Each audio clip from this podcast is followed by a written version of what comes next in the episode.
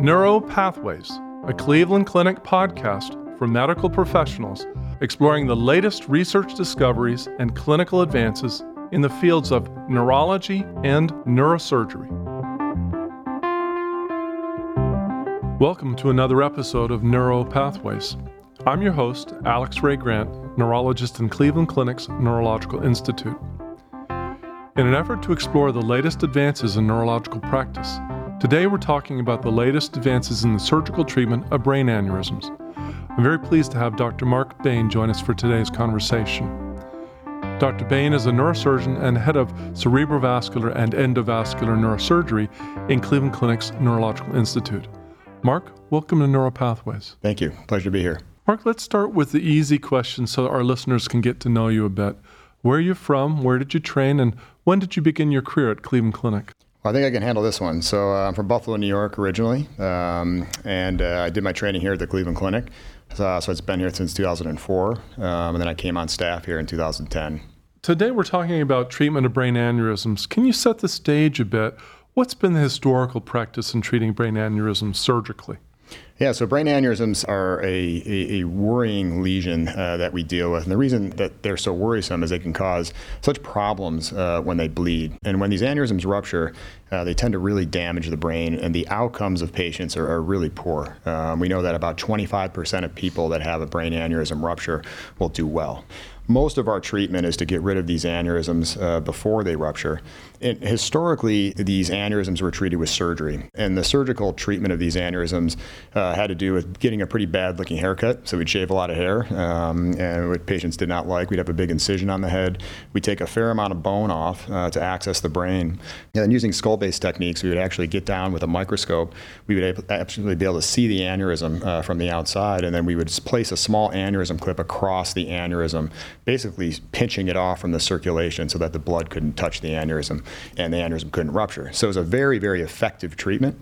Uh, we could pretty much treat all aneurysms in the brain uh, with this treatment, but it carried with it a lot of recovery time, a fair amount of morbidity. So a lot of patients that we did this operation to uh, simply, you know, didn't get back to their normal lifestyles afterwards. So, where did brain aneurysm surgery head after that? I mean, can you talk a bit more about the devices that we're using yeah. that are entering the market? Yeah, so, you know, obviously there was a need uh, to improve on these technologies. People just didn't want to have these treatments, these open surgical procedures done you know, as most fields in medicine have done, uh, things have gone more in a minimally invasive fashion. And I think uh, neurosurgeons, neurologists, in fact, really a lot of neurointerventional radiologists sort of picked up from the cardiologists and, you know, how they're placing stents in the heart through endovascular, inside the blood vessel techniques. And we saw these approaches and said, hey, listen, can we, can we do this? And this happened well before my time. There's some great pioneers in the field that, that started doing, you know, some pretty amazing procedures with not very good equipment, uh, but they were noticing that they could actually get up to the aneurysm, get into the brain through inside of the blood vessel, you know, through a little needle stick in the groin, uh, and be able to take care of the aneurysm by placing certain things into the aneurysm through the blood vessel. So people would go out of the hospital in a day or so, and as you can imagine, that really caught on, uh, and companies started making better and better devices. So now we're to a point where I would say probably about 90% of aneurysms are treated from inside the blood vessel, and patients are going home with a little band aid on their groin or a band aid on their wrist, and they're getting back to work in two days. Wow. So, is your team part of any new device trials? Can you talk about any devices currently in trials? Yeah, so so it's a it's a great time to be uh, an aneurysm surgeon. The reason for that is, you know, we used to have a couple of options, and now every day we're hearing about a new device that's on the horizon. And so, uh, here at the Cleveland Clinic, we're part of almost all of these trials that are looking at these new devices.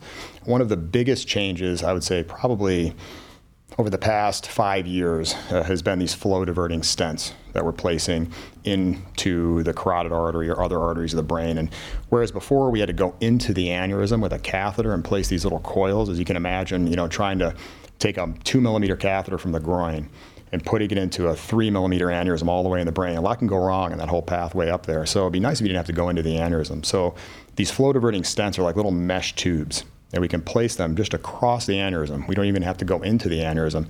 And then over the course of months to a year, the aneurysm just clots off and the blood vessel just heals over the stent and the aneurysm goes away. So we were involved in multiple trials uh, that brought that device to market. Uh, now it's an FDA approved device. It's really the, the standard of care for aneurysms. So let's shift gears and talk about surgical planning in your practice. With so many different devices, uh, I assume the candidate pool for patients with non emergent brain aneurysms is a bit larger.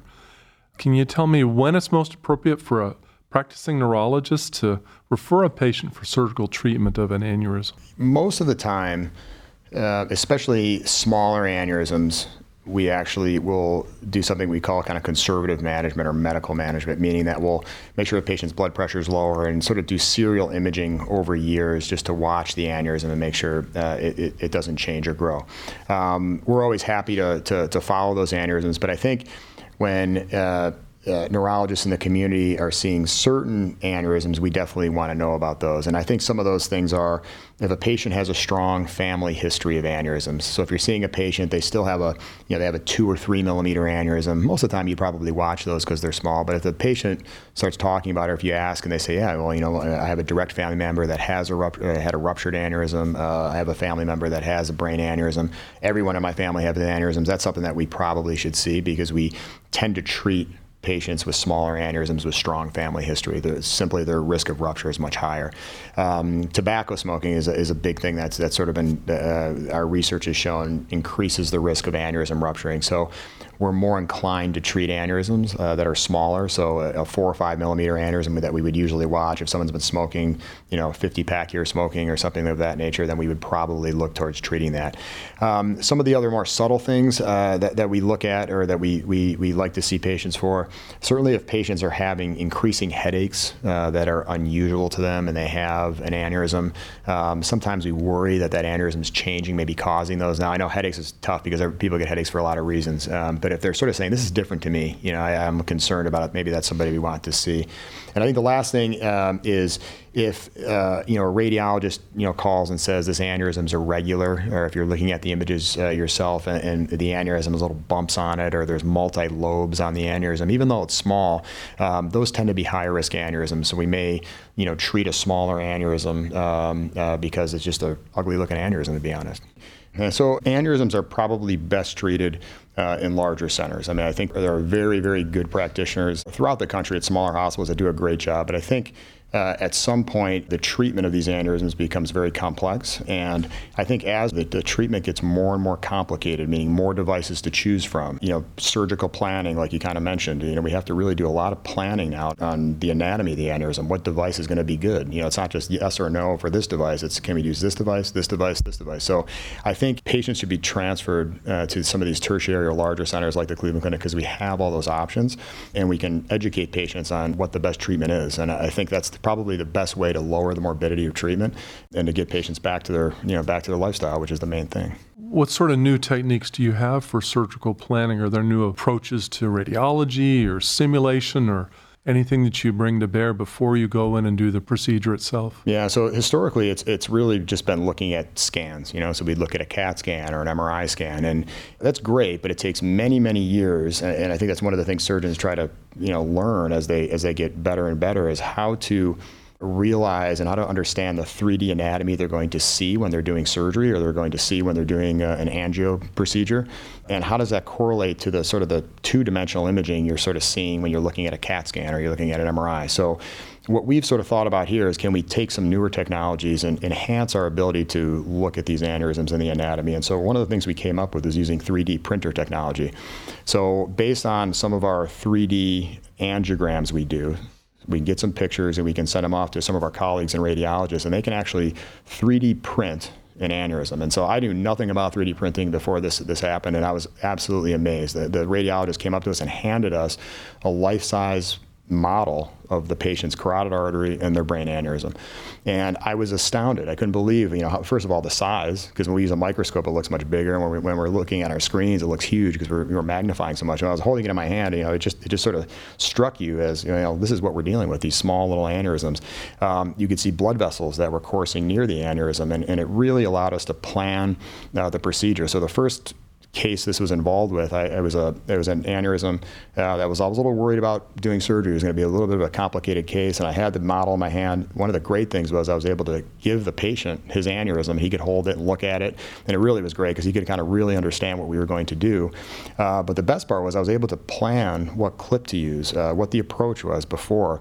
And typically a surgery like this would take about three hours. We actually finished the procedure skin to skin from start to close at about an hour and a half. So really, it, it was amazing. I was astounded at how much it actually helped. We could kind of go right to right to the point of the aneurysm, use that clip, and, and that planning was everything. It really made a big difference. Do you generally give the 3D models to the patients? Yeah, I, I have. Uh, I have a lot of them sitting in my desk in my office, office as well. So I'm sort of collecting these. Yeah, Very yeah, cool. yeah. It is.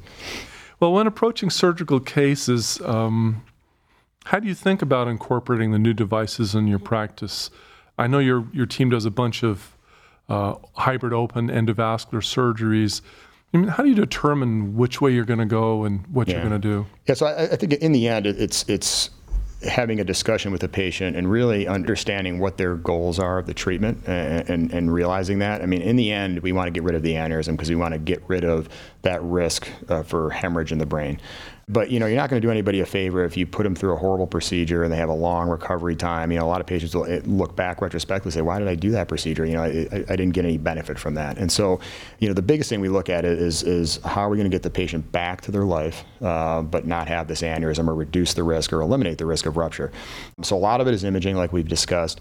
Sometimes we have to think outside of the box, and that's where a lot of these combined approaches have come. There's been multiple cases where endovascular therapies, such as these stents and coils and things like that, have failed, um, uh, and the aneurysm continues to grow despite our best efforts. And, and so, in some of those instances, uh, we've had to deploy surgery um, in order to take care of those aneurysms. There's been some really difficult cases where we didn't have an option either way, and we found that by combining the two options, so by doing surgery and by doing the endovascular technique, we could actually eliminate the aneurysm. So, in one instance, a, a patient had a large aneurysm that we were putting coils in over and over, and it kept growing back. And it was very, very difficult to operate locations. That's why we were doing this so many times. We were trying to avoid that surgery. So, uh, one thing we did was we decided, hey, listen, this aneurysm's coming back. We replaced the patient's circulation with a big brain bypass to fill the blood vessels. We put some more coils in the aneurysm for the last time, and we, we actually sacrificed the blood vessel surgically. And you'd think, well, if you sacrifice the blood vessel, isn't the patient going to have a stroke? Well, the bypass filled in those blood vessels. So by combining, replacing the circulation with a bypass and then putting some more coils in, we actually got that aneurysm taken care of. And, and so that, those are some of these things that why you would probably refer a patient to a tertiary center because we have all these options available. Yeah, so I mean, how does the structure of the team at the Cerebrovascular Center contribute to surgical planning, decision making? How does that help you out? Yeah, well, first of all, it's always good to have good partners you trust so that you can talk to them about cases. And, and, and we always discuss cases. In fact, we have uh, almost like an aneurysm board where we actually will review a lot of cases and sort of, hey, listen, did you think about that procedure? Or, you know, hey, what about this from a surgical approach? And so I think bouncing uh, those ideas off each other, we actually have a very multidisciplinary team. So we have neurologists, neurointerventional radiologists, and neurosurgeons all doing sort of the similar procedure. So we can all kind of offer something from each of the different disciplines, which is very good and, and, and it helps patients. And so I I think in, in that realm, being at a place like the Cleveland Clinic really helps because we have this multidisciplinary uh, approach to how to how to treat aneurysms. So, Mark, any other closing remarks or major takeaways for our audience? Yeah, so you know, one of the other uh, devices that we, we haven't talked about, and in fact, I just just got done doing two of them, uh, is this WEB device uh, that we're using now. And so we talked a little bit about um, using flow diverting stents, uh, these mesh stents that will take down aneurysms. But one of the problems has been dealing with aneurysms that are at these branching points of blood vessels. And we used to do a lot of surgery in this realm. And so um, uh, a, a device called WEB um, came out, and it's actually a very fascinating device. Instead of it being a, a mesh tube like that stent we were talking about, this is actually a mesh ball and we're able to deploy it into the aneurysm. And the mesh has sort of a lot of friction on the wall, so we're able to put this device into these sort of circular aneurysms, uh, and the meshed ball just sort of sticks in there, and it stays in there very nicely. And these procedures are taking about 15 minutes to do.